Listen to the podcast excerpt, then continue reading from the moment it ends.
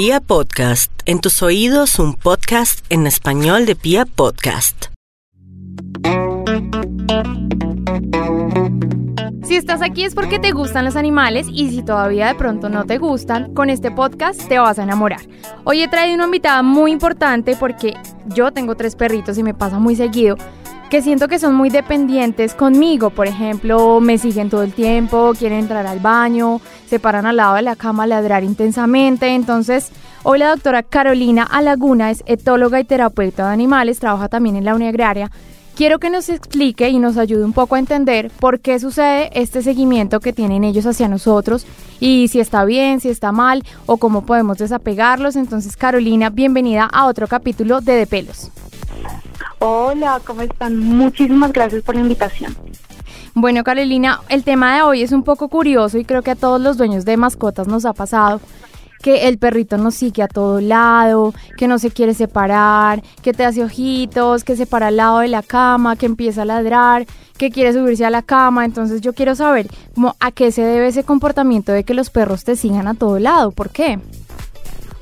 Bueno, en realidad es algo lo que nosotros le llamamos como comportamiento hiperapego. Los perros generalmente eh, crean un vínculo muy fuerte con los seres humanos, eso ya está hiper demostrado a nivel científico. Eh, son muy empáticos con los humanos, son muy cariñosos y pues claramente nosotros también somos sobreprotectores, a veces nos pasamos de sobreprotectores, a veces se nos olvida que son perritos y los tratamos más bien como un bebé. Y eh, digamos que estas conductas que nosotros tenemos de sobreprotección también hacen que ellos eh, como que aumenten ese apego que tienen hacia nosotros. El problema es que a veces ese hiperapego puede resultar en un problema de comportamiento. A veces, no siempre, hay perros que tienen hiperapego, que es que te persiguen por todos lados, si te vas al baño te, se sientan a esperarte en la puerta del baño, si vas para la cocina, pues claramente allá hay muchas más cosas llamativas, entonces te siguen a la cocina, si sales te vas, se van detrás tuyo, etcétera. Hay otros perritos que, por ejemplo, todo el tiempo quieren llamar la atención con la patica, entonces te rasguñan o te raspan o te ponen la patica encima para que les pongas cuidado. Otros ponen la cabecita encima de las piernas de sus acudientes, como tratando de llamar la atención, a ver si les paran bolas.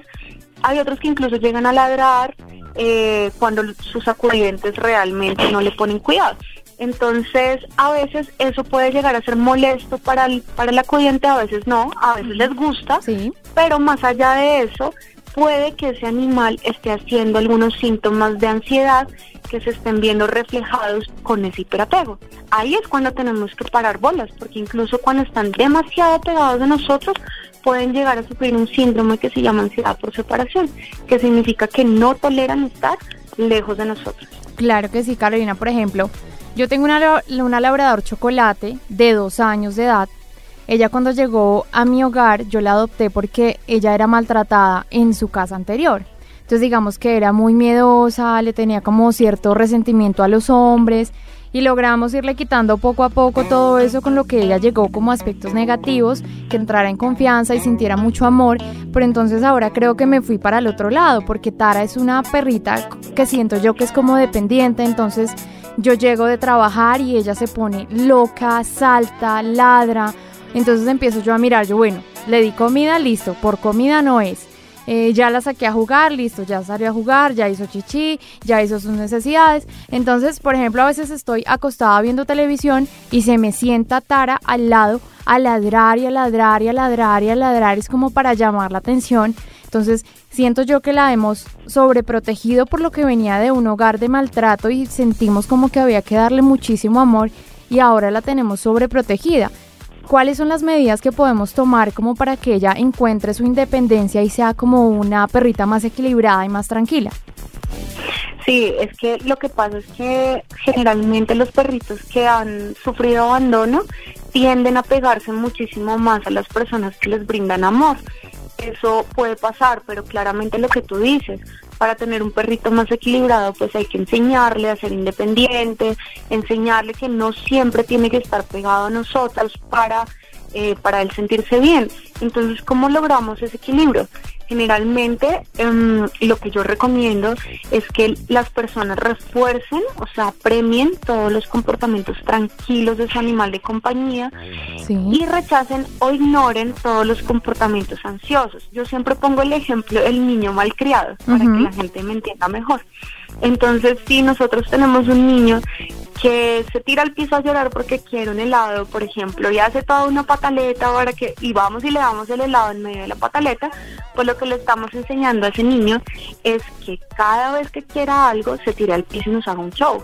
Sí. Entonces con los perros es lo mismo, si nosotros le damos lo que quiere, que es atención, cuando él lo pide de la manera adecuada, inadecuada, perdón, entonces él va a aprender que ladrando, poniendo la pata, eh, persiguiéndolo a uno por todos lados, pues llama la atención del dueño.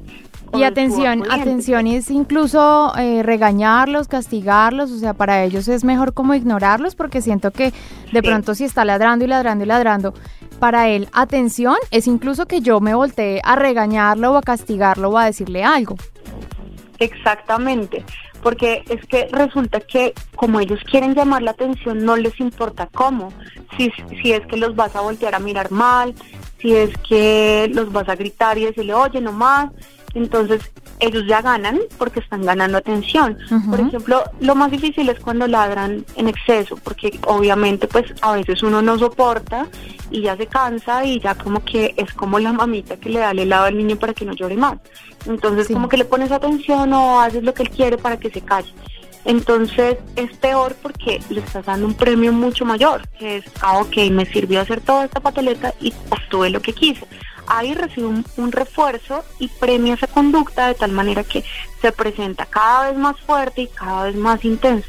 Entonces lo correcto realmente es hacer uso de la psicología conductista donde uno dice ni te miro ni te hablo ni nada, más o menos ley del hielo, le digo yo a la gente para que me entienda. Entonces si está ladrando, me voy, chao, me voy y no te pongo cuidado, incluso pues me puedo encerrar, pero ni siquiera te digo nada, ni te miro, ni nada, porque si te llego a mirar, entonces ya te estoy premiando porque lo que quieres es atención. Entonces, y cuando esté tranquilo o cuando se dirija a nosotros de manera tranquila, entonces ahí sí lo premiamos. Generalmente lo que uno debe hacer es esperar a que el perro se calme, llamarlo, pedir, pedirle que se siente. Una vez esté sentado y calmado, entonces ahí sí premiarlo con lo que quiere, que es jugar o comer o salir o bueno, lo que él quiera eh, hacer, pero enseñarle al perro que siempre debe estar calmado para poderse relacionar con nosotros y que entienda que cada vez que está eufórico, eh, saltando, mordiéndole a uno en la chaqueta o ladrando como loco, pues entonces en ese momento no se logra nada, de tal manera que no instrumentaliza esa conducta para lograr lo que quiere. Entonces fíjate que eso aplica tanto para perros, para gatos, para niños, para personas, para el novio, para todo el mundo, porque realmente uno todo el tiempo está reforzándole conductas a los demás y rechazándole también conductas a los demás, menos a su perro.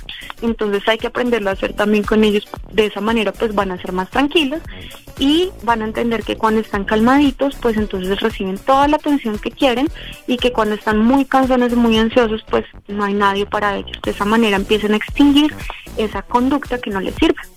Ok, vale. Y por ejemplo, ¿qué otros factores pueden influir en, en esa como aparición de la ansiedad por separación? Entonces, ¿qué tanto influye cuánto tiempo lo saco a pasear? Si le dejo juguetes o no cuando se queda solo, eh, si comparte con otros perros o hay que sacarlo a hacer sus necesidades en lugares diferentes por aquello de los olores. O sea, ¿qué otros factores hacen que mi perro pueda ser como un poco más independiente y no esté tan apegado? Bueno, para ansiedad por separación generalmente hay tres síntomas principales que la gente debe tener en cuenta. El primero, pues que el perro no tolera estar lejos de su propietario, por lo tanto, o de su acudiente, por lo tanto, cuando no está, con esa persona favorita no está, puede llegar a vocalizar en exceso, o sea, ladra demasiado, puede llegar a destruir cosas sí. en ausencia del dueño o puede eliminar inadecuadamente. Eso significa que hace eh, defeca o orina en sitios donde normalmente ya el perro sabe que ahí, ahí no debe hacer. Eso generalmente, esas tres condiciones se dan generalmente por un pico de ansiedad, un pico de estrés, más no porque el perro se esté vengando. Eso es importante que la gente lo entienda porque la mayoría de gente dice es que mi perro se vengó porque lo dejé solo. Y en realidad está teniendo una respuesta a un síndrome de ansiedad que debe ser tratado por un médico veterinario, etólogo, porque generalmente es algo muy propio de la especialidad. Nosotros somos como los psiquiatras de los animales, de hecho esto es una zoopsiquiatría. Entonces, hay perros que necesitan ayuda en este tipo de condiciones. Entonces, generalmente uno le dice a la gente, lo primero que tienes que hacer es lo que te decía ahorita, acostumbrarlo a reforzar todas las conductas tranquilas y a rechazar las ansiosas acostumbrarlo de a poquitos a que se vaya quedando solo. Es decir, primero salimos cinco minutos, luego diez minutos y así dependiendo de lo que él vaya tolerando, hasta que finalmente se logre quedar solo el tiempo que sea.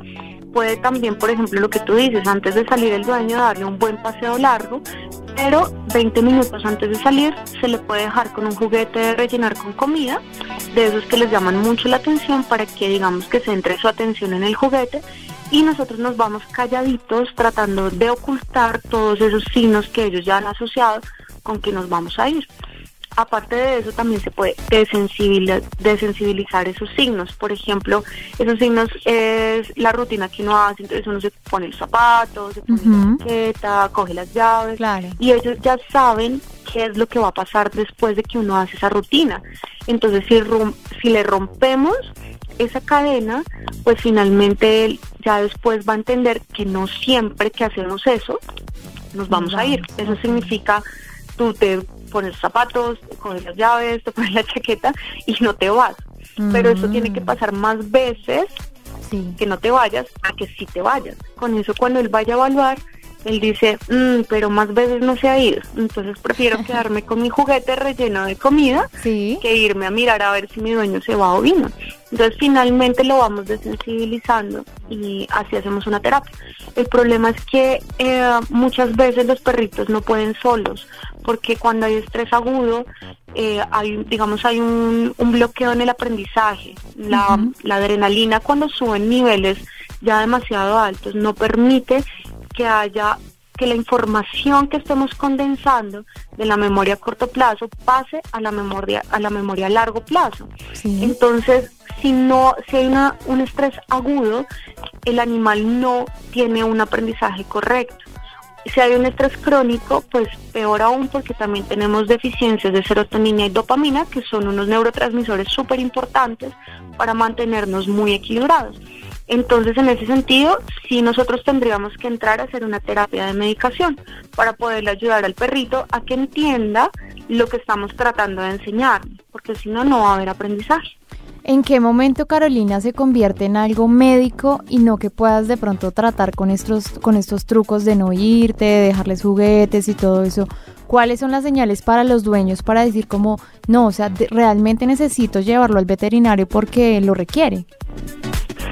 Sobre todo cuando el problema lleva mucho tiempo, en especial la gente cuya consulta que no debería ser así, eh, deberían acudir incluso cuando ya el hiperapego es demasiado fuerte, es decir, que uno nota que su perro eh, se pone mal en ausencia de la persona favorita, ya ahí deberían empezar, pero generalmente la gente acude cuando realmente se dan cuenta que hay alguno de los tres síntomas que son absolutamente molestos entonces ya más por preocupación de que le esté dañando la casa o los vecinos se estén quejando porque el perro ladra mucho o por otro lado que eh, la defecación o la micción inadecuada pues son súper molestos para la familia, en ese momento la gente ya acude al médico veterinario etólogo, pero en realidad deberían acudir desde el primer momento que vean que ya el perro no tolera estar lejos de él. En ese momento ya tenemos que evaluar si realmente es algo que se está volviendo patológico que generalmente es así, o si es algo que podemos tratar sin medicación. Ah, de cualquier manera, lo ideal es acudir al médico veterinario etólogo para que sea él quien evalúe cada caso. Bueno, Carolina, muchísimas gracias y desde hoy voy a empezar a aplicar estos truquitos a ver si logro eh, tener a Tara un poquito más equilibrada y que comparta con sus otros dos hermanitos. Carolina, muchas gracias. Carolina Alaguna, etóloga y terapeuta de animales. Por favor, danos tus redes sociales o tu página donde te podamos contactar. Bueno, en Facebook me consiguen como, tal como lo dijiste, Carolina Alaguna, MV de médico veterinario, etóloga y terapeuta de animales. En Instagram me encuentran como Caro MB Etóloga y eh, en Twitter igual. Entonces, cualquier cosa estoy para servirles. Claro que sí, muchísimas gracias. Y a todos ustedes que nos escucharon hoy en otro capítulo de Pelos, no se pierdan el próximo porque sé que les vamos a dar muchos truquitos que les pueden servir con sus amigos peludos. Adiós. Chao.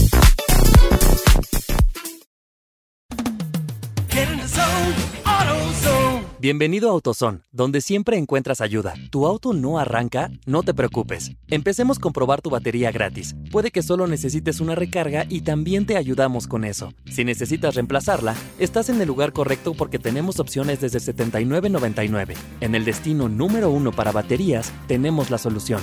Basado en datos del NPD Group Incorporated, Carger Track 12 meses finalizando en diciembre del 2019.